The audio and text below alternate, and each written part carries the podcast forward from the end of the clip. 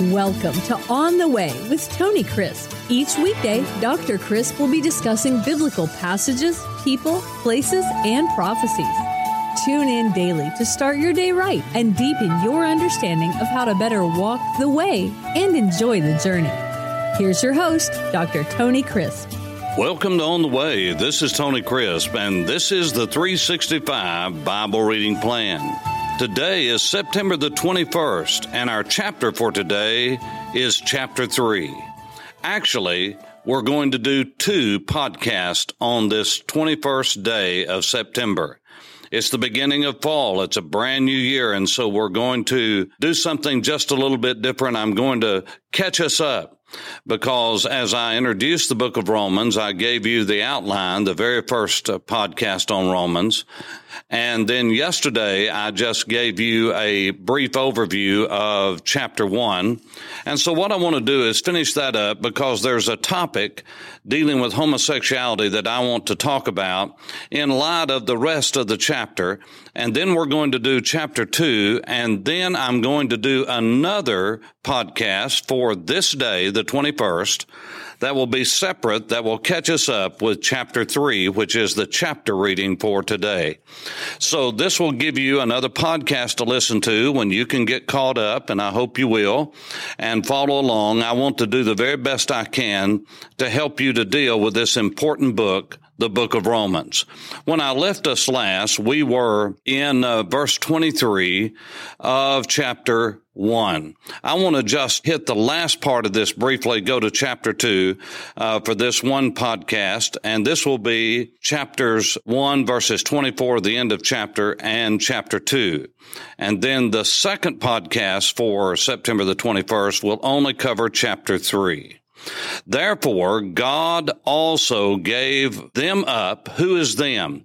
Those who have chosen to sit upon the truth of God, to suppress it, to hold it down, knowing that God is who he said he was, knowing that there is someone greater than themselves, but instead of glorifying God, that is giving God his worth and his value, and instead of being thankful and grateful that God's given life and God's given freedom and God's given all that he has, they did not glorify him as God, that is those who suppress the truth and unrighteousness, their foolish hearts were darkened. Their thoughts were empty.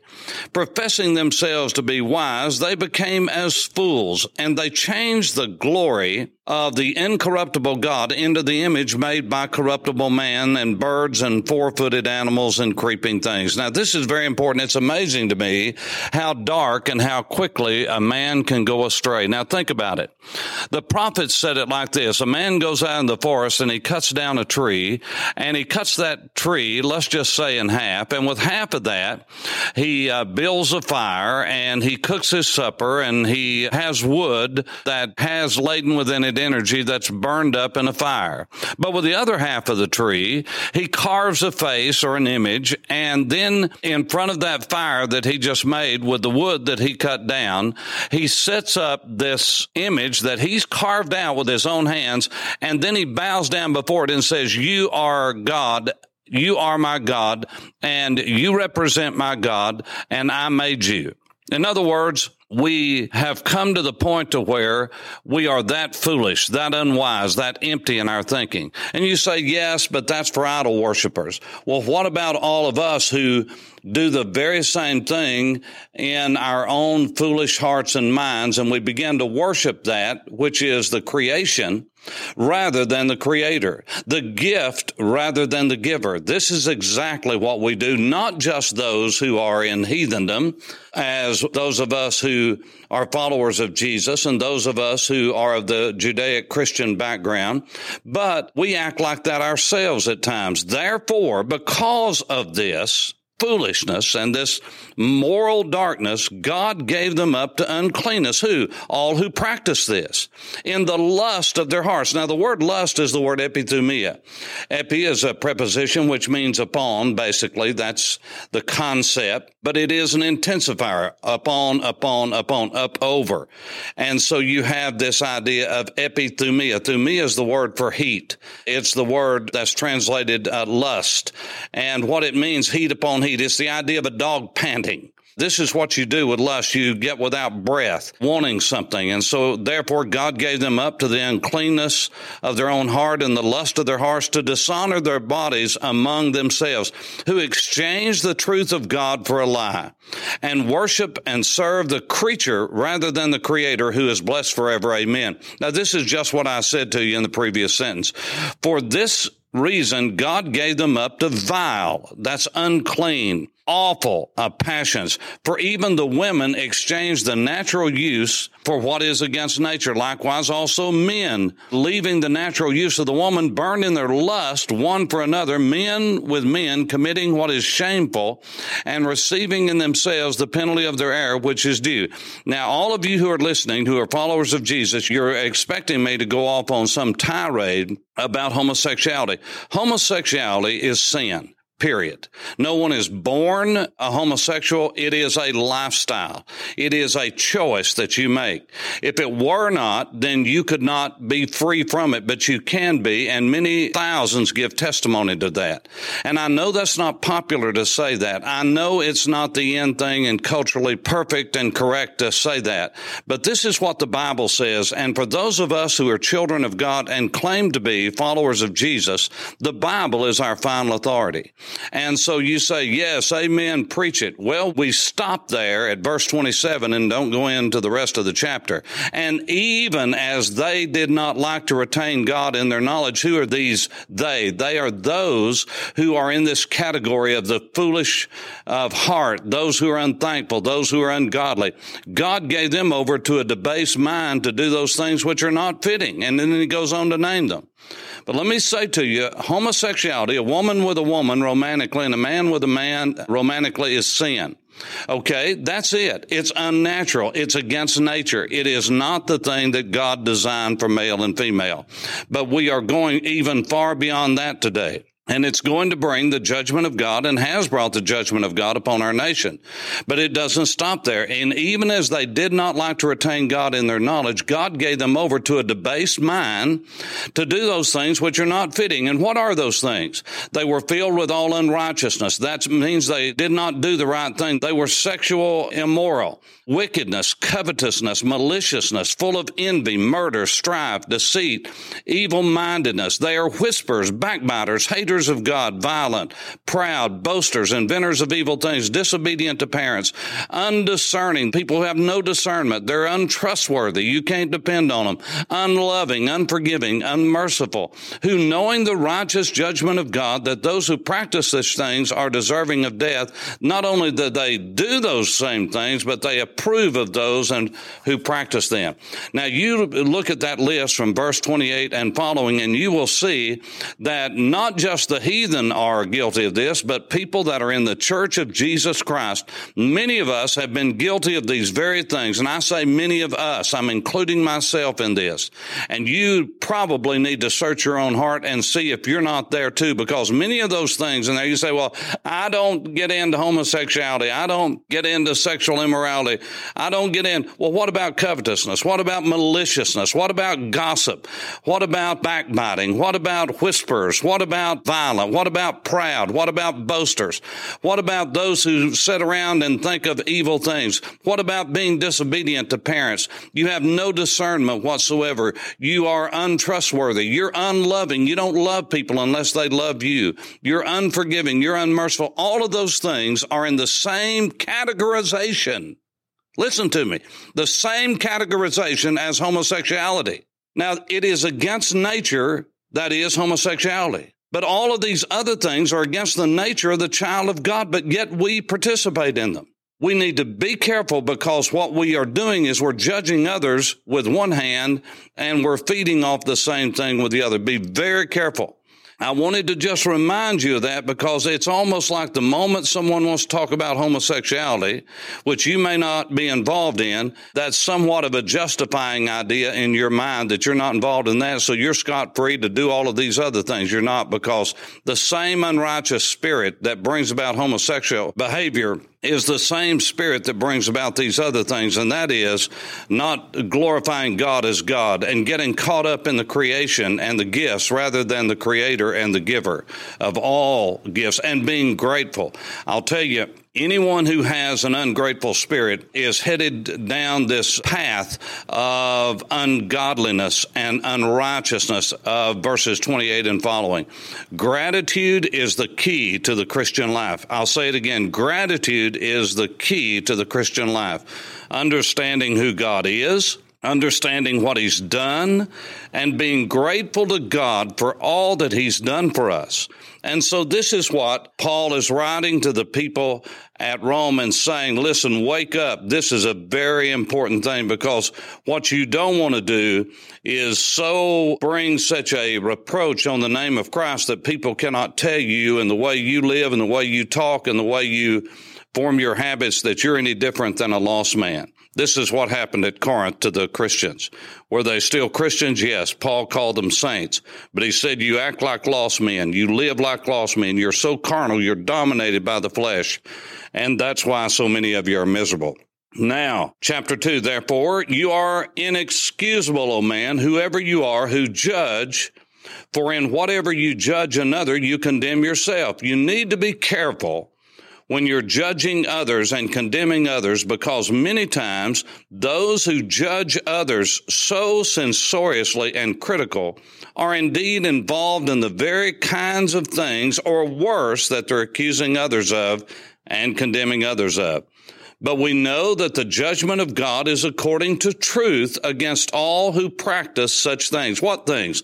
Everything he just mentioned in chapter one. The evidences of a heart that is ungrateful, evidences of a heart that is worshiping the creation and the gifts and looking for that more than giving glory to God.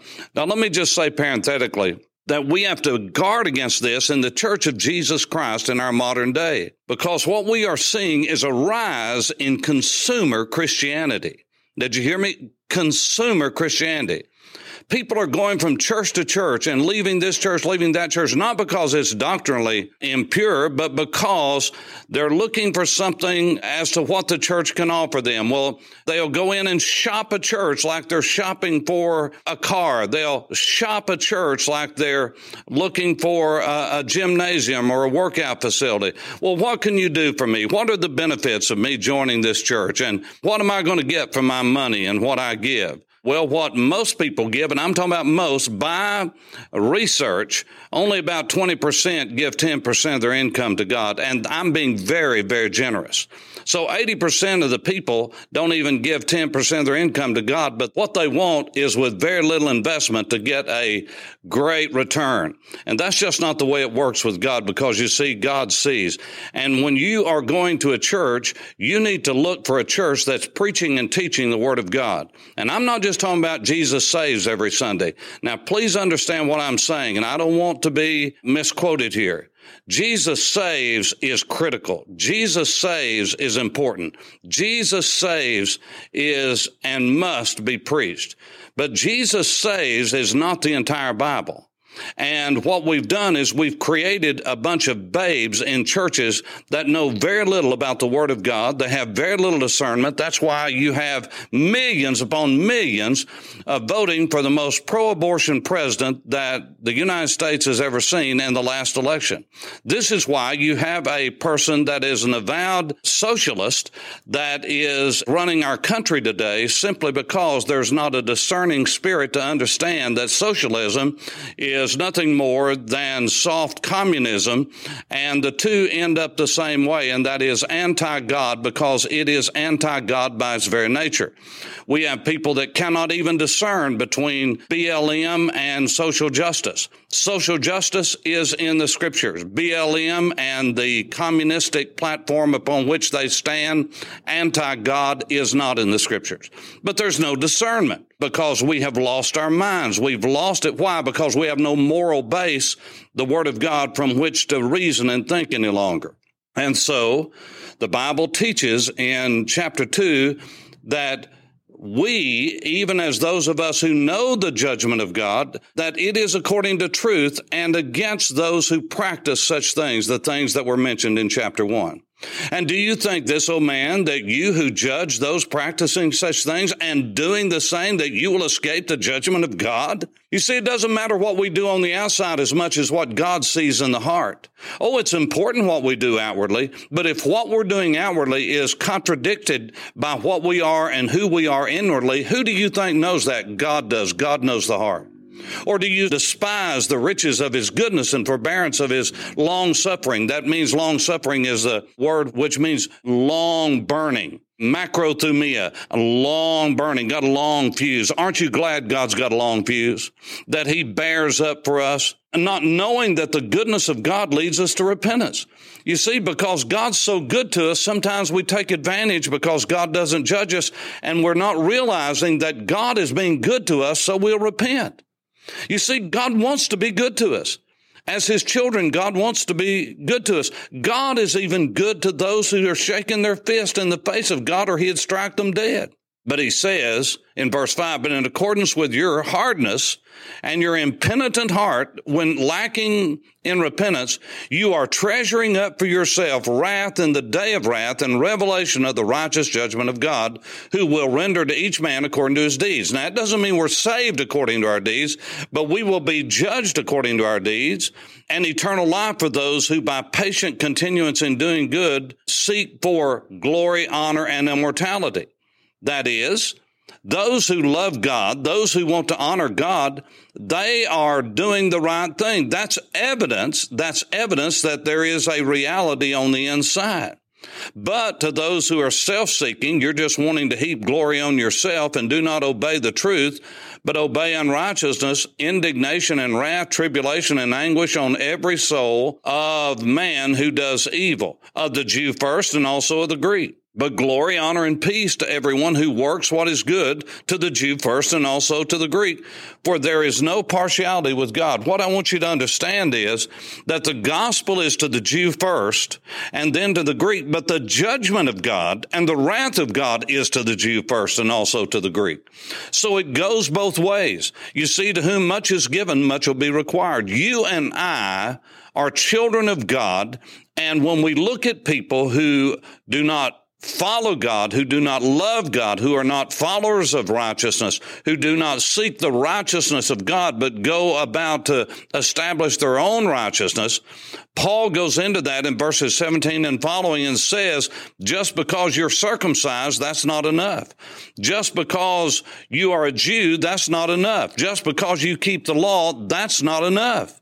Because you see, not only are the heathen condemned, but the Hebrew is condemned as well. Because if the heathen goes about to establish his own gods, then those who are Jews go about to establish their own righteousness by uh, making up a framework of law that they can keep and always making ways where they can get around the actual keeping of the law and they keep the letter of the law maybe, but not the spirit of it. The apostle Paul, who wrote this, is the very example of that. You say, how do you say that? Well, he said that he was without reproach concerning the law, but yet he stood while a man was murdered, being stoned to death, while he saw that he had done nothing worthy of death. It's uh, Stephen, as the apostle Paul recounted his own conversion experience, that he stood and held the coats of those and oversaw the death of an innocent man. Now, I would say you can keep all the parts of the law and the dictates of the Talmud all you want to, but if you've got blood on your hands, God sees the blood on your hands that covers up all of the good that you've done. Why? Because the wages of sin is death. And we'll see that in the book of Romans. And so the Jews are guilty, the Gentiles are guilty, everyone is guilty. And Paul goes into that in great detail in chapter 3. For On the Way, this is Tony Crisp. Thanks for listening to On the Way with Tony Crisp. Tune in every weekday for information on biblical passages, people, places, and prophecies. Fridays are for your questions. Email your questions to questions at tonycrisp.org, then just listen for your question to be answered on Friday's podcast. That's questions at tonycrisp.org. Thanks for listening and have a blessed day on the way.